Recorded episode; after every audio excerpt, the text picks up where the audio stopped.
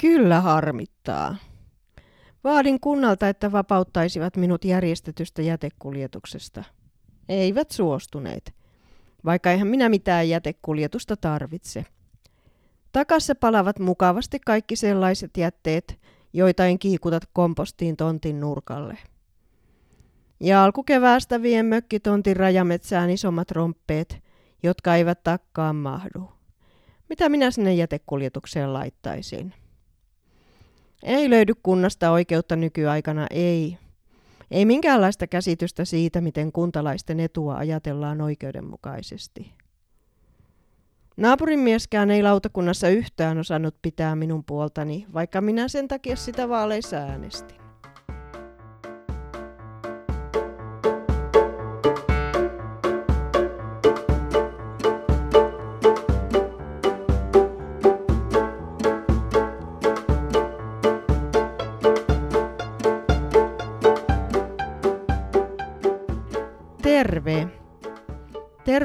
Lain ja oikeuden pariin.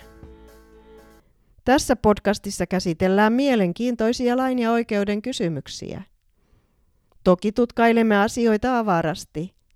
Tarkastelukulma painottuu sellaisiin asioihin, jotka tavalla tai toisella sivuavat julkishallintoa ja sitä kautta kuntien ja seurakuntien ja niiden kanssa työskentelevien tahojen toimintaa ja toiminnan puitteita. Tämä podcast sisältää jonkin verran pykäliä ja viittauksia pykäliin, ja kaiken muun ohella se saattaa sisältää myös tuotesijoittelua. Minä olen Mirja Niemi ja työskentelen lakimiehenä ja yrittäjänä Oikon Oy-nimisessä yrityksessä. Yritykseni tarjoaa oikeudellisia asiantuntijapalveluita lähinnä julkisyhteisöjä varten.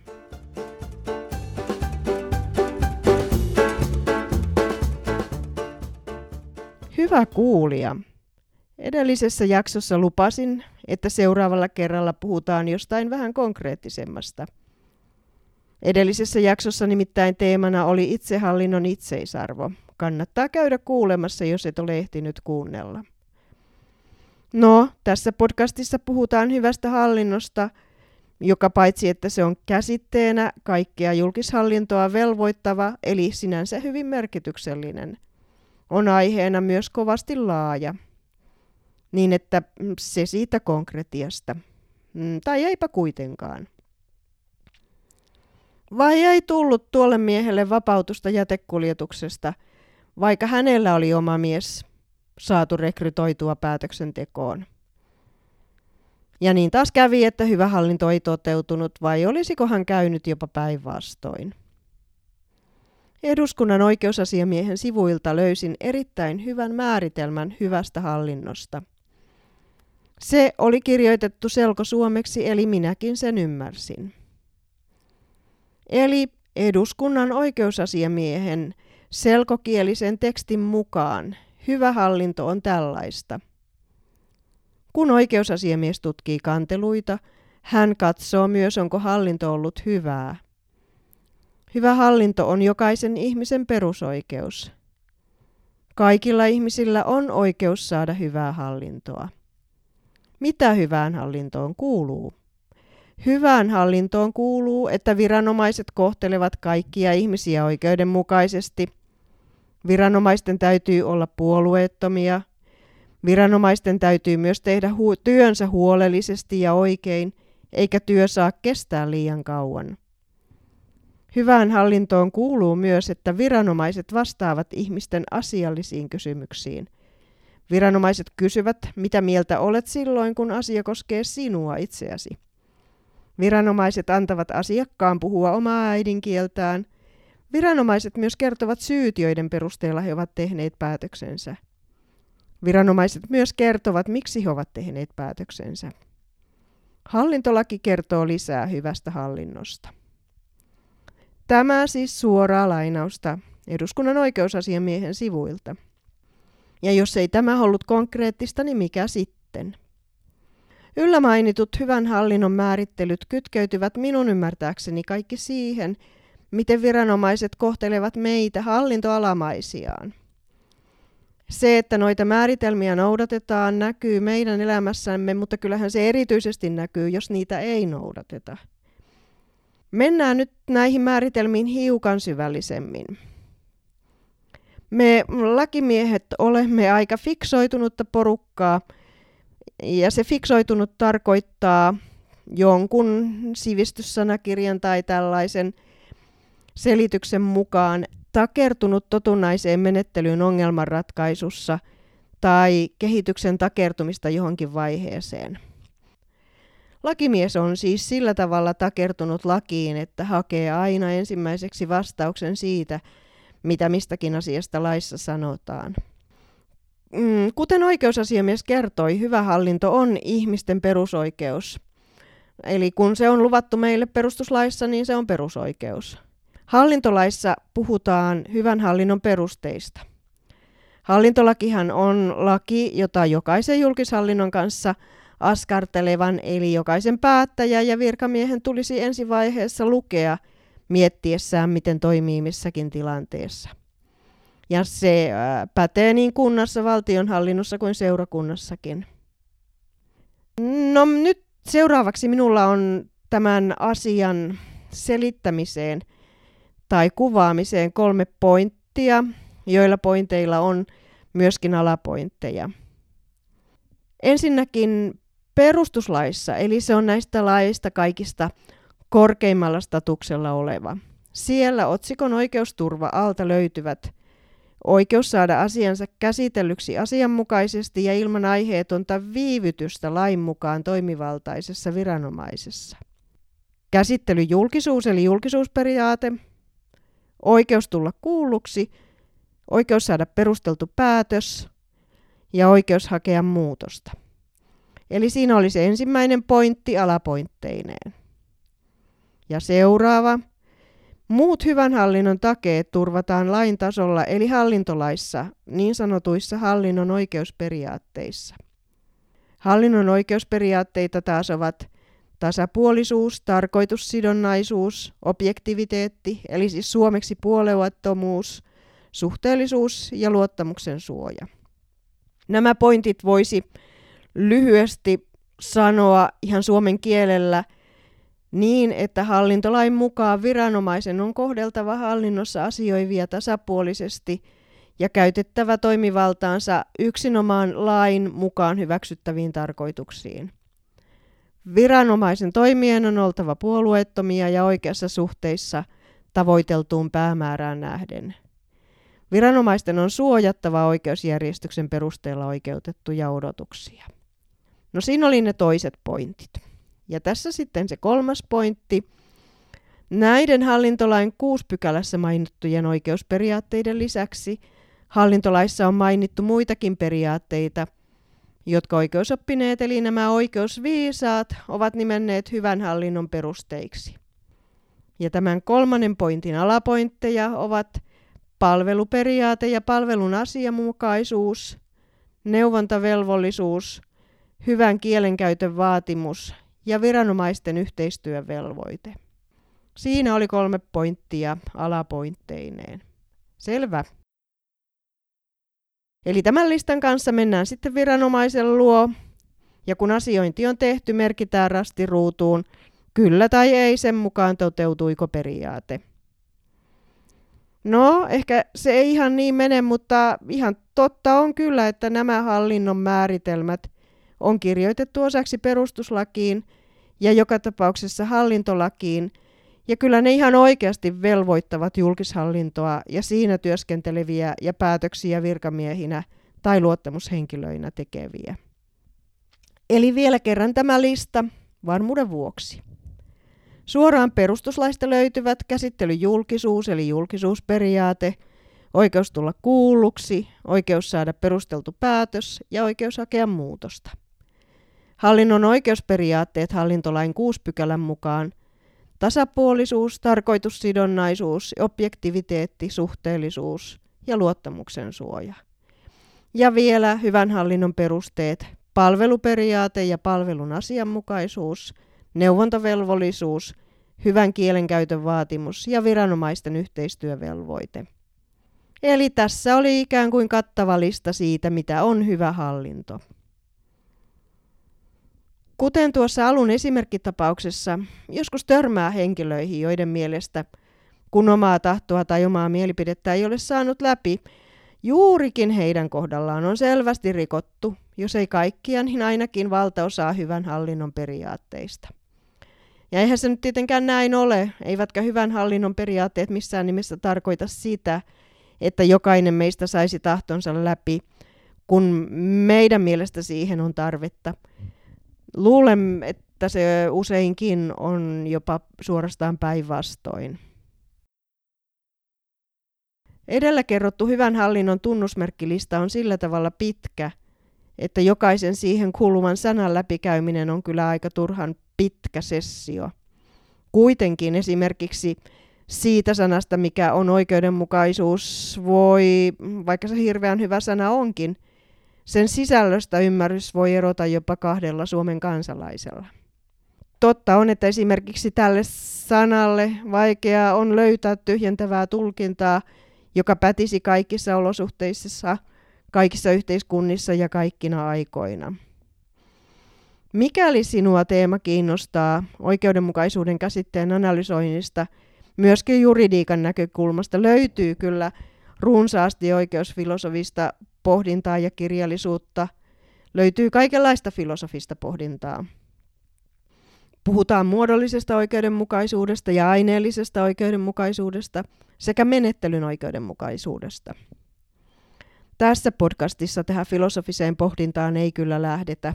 Siihen ei riitä aika eikä ehkä ihan osaaminenkaan.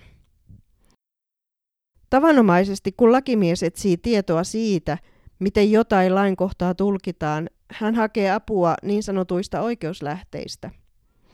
Hän ei muodosta omasta päästään mielipiteitä. Tosin olen kyllä kuullut sellaisiakin väitteitä tai lukenut sellaisia väitteitä, että tuomioistuimen ratkaisut, ovat vain jotain mielipiteitä. Vaan lakimies toimii yleisesti hyväksytyllä tavalla ja käyttää yleisesti alalla sovellettuja metodeja päästäkseen lopputulokseen ja ratkaisuun. Lähtökohtana on tietenkin itse varsinainen kirjoitetun lain sisältö. Lisäksi tulkinnan voi perustaa lakien valmisteluaineistoihin eli niin sanottuihin esitöihin, joita ovat hallituksen esitykset ja eri valiokuntien mietinnöt, sikäli kun niitä on. Korkeimman oikeuden ja korkeimman hallinto-oikeuden ennakkoratkaisut ovat päätöksiä – joita annetaan juuri siinä tarkoituksessa, että nämä tuomioistuimet haluavat ottaa kantaa johonkin periaatteelliseen lainkohdan tulkintaan. Näiden lisäksi sallittuja oikeuslähteitä ovat oikeustieteellisessä kirjallisuudessa esitetyt perustellut näkemykset ja kannanotot sekä korkeimpien oikeuksien muut ratkaisut kuin ennakkopäätökset, ja tietysti myös muiden kuin korkeimpien oikeuksien ratkaisut vastaavan kaltaisissa asioissa. Ja onhan niitä kiellettyjäkin ratkaisuperusteita. Näitä ovat esimerkiksi ratkaisun tekijän omat tai joltain toiselta lainotut poliittiset tai uskonnolliset tai muuten vain vakaumukselliset mielipiteet. Taas syntyi lista, ja se lista tulee näistä niin sanotuista oikeuslähteistä. Eli ensimmäisenä kirjoitettu laki, sen jälkeen lakien valmisteluaineistot, sen jälkeen korkeimpien oikeuksien ennakkoratkaisut. Sitten luetaan oikeustieteellistä kirjallisuutta ja muita tuomioistuinratkaisuja, eikä päätöksiä tehdä omien tai omasta mielestä hyvien tyyppien poliittisten mielipiteiden pohjalta. Nyt en voi vastustaa kiusausta poiketa sivupolulle, tosin vaan ihan hetkeksi, älkää hermostuko. Tieteellisen tutkimuksen tuloksia nimittäin kritisoidaan nykyään kovastikin. Ja tietysti tieteen tuloksia saakin kritisoida, jos pystyy perustelemaan kritiikkinsä ja jos se kritiikki perustuu siihen metodologiaan, mitä tieteellisessä tutkimuksessa käytetään. Yksi tieteen tunnusmerkkihän on nimenomaan tieteen tulostun avoimuus ja mahdollisuus arvioida niiden oikeellisuutta tieteen keinoin. Hyvän tieteellisen tutkimuksen kriteerit ovat aika tiukat, ja jos ne kiinnostavat, Niitä voi käydä vilkaisemassa esimerkiksi sivuilla www.tenk.fi, eli siis kolme kaksoisviestä veetä, tenk.fi, joka vie tutkimuseettisen neuvottelukunnan kotisivuille. Hyvä tieteellinen tutkimus ei ole tutkimusta, joka saa auktoriteettiaseman siitä, että minä olen samaa mieltä, tai joku henkilö, jota minä arvostan, tai jolla on samanlainen maailmankatsomus kuin minulla, on samaa mieltä. Tämä koskee kaikkea tieteellistä tutkimusta, niin myös oikeustiedettä, mutta ei siitä nyt tällä kertaa sen enempää. No niin, on olemassa määritelmät, vähimmäisvaatimukset sille, mitä on hyvä hallinto. Mutta miten viranhaltija, toimielin, luottamushenkilö, joita kaikkia tämä ehdottomasti koskee, osaa toimia niin, että voi puhtaalla sydämellä sanoa tehneensä oman osuutensa? Ohjeita ja neuvoja asiaan löytyy kyllä ihan pilvin pimein. Asiasta on kirjoitettu oikeustieteellisiä kirjoja ja artikkeleita, osa sellaisia, että niitä maallikkokin ymmärtää, osa sellaisia, joita ei ymmärrä. Kuntaliitto ohjeistaa asiaa ja lähes jokaisella itsellä itseään kunnioittavalla kunnalla on jonkinlainen hyvän hallinnon ohjeistus.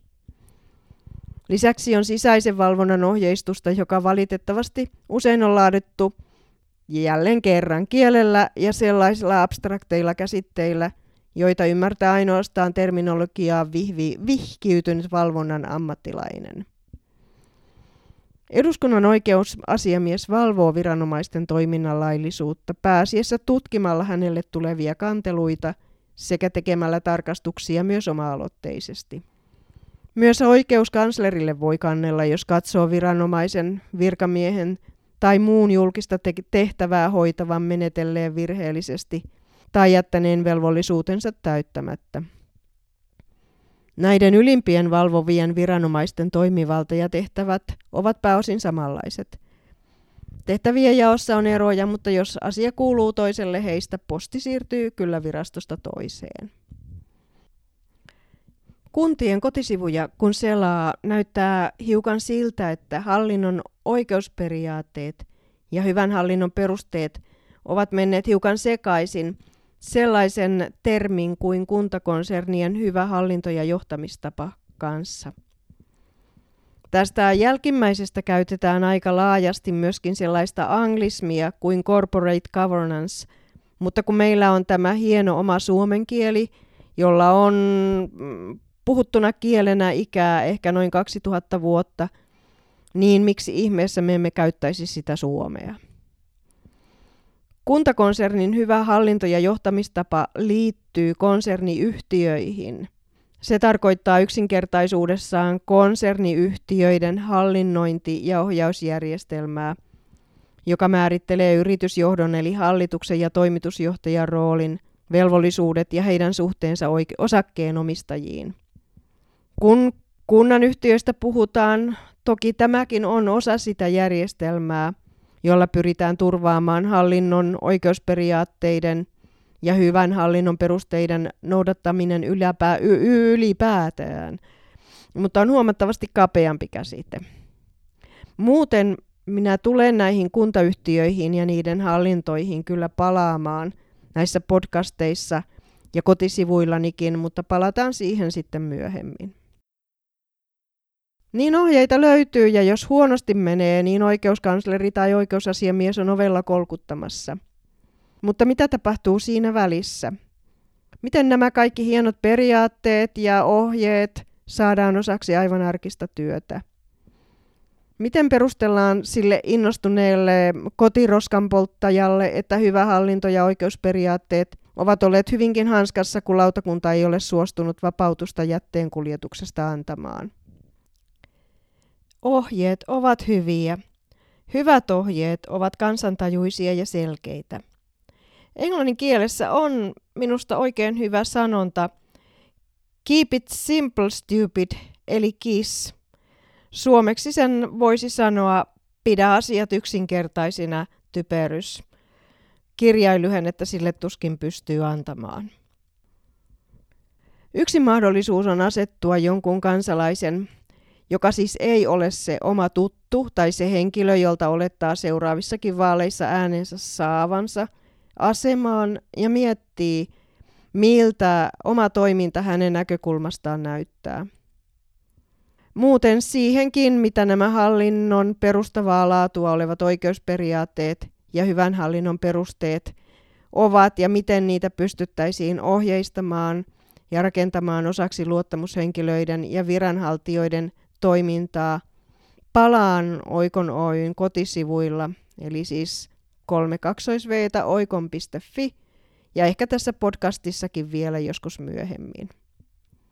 Mutta mm, aivan lopuksi, kun olen niin halukas aina lainailemaan noiden viisaiden kommentteja ja sitä, mitä muut ovat asiasta sanoneet, niin palaan tänne eduskunnan oikeusasiamiehen selkosuomeksi antamaan kuvaukseen hyvästä hallinnosta. Mitä hyvään hallintoon kuuluu? Hyvään hallintoon kuuluu, että viranomaiset kohtelevat kaikkia ihmisiä oikeudenmukaisesti. Viranomaisten täytyy olla puolueettomia. Viranomaisten täytyy myös tehdä työnsä huolellisesti ja oikein, eikä työ saa kestää liian kauan. Hyvään hallintoon kuuluu myös, että viranomaiset vastaavat ihmisten asiallisiin kysymyksiin. Viranomaiset kysyvät, mitä mieltä olet silloin, kun asia koskee sinua itseäsi. Viranomaiset antavat asiakkaan puhua omaa äidinkieltään. Viranomaiset myös kertovat syyt, joiden perusteella he ovat tehneet päätöksensä. Viranomaiset myös kertovat, miksi he ovat tehneet päätöksensä. Eli nämä kun muistaa, pääsee jo aika pitkälle. No niin, itse asiassa me saimme tämän hyvän hallinnon purkkiin vähän reilussa 20 minuutissa – ei minusta ollenkaan paha. Kiitos teille mielenkiinnosta ja palataan näihin oikeuden, kohtuuden ja lain asioihin taas seuraavassa podcastissa. Siihen asti kuulemisiin.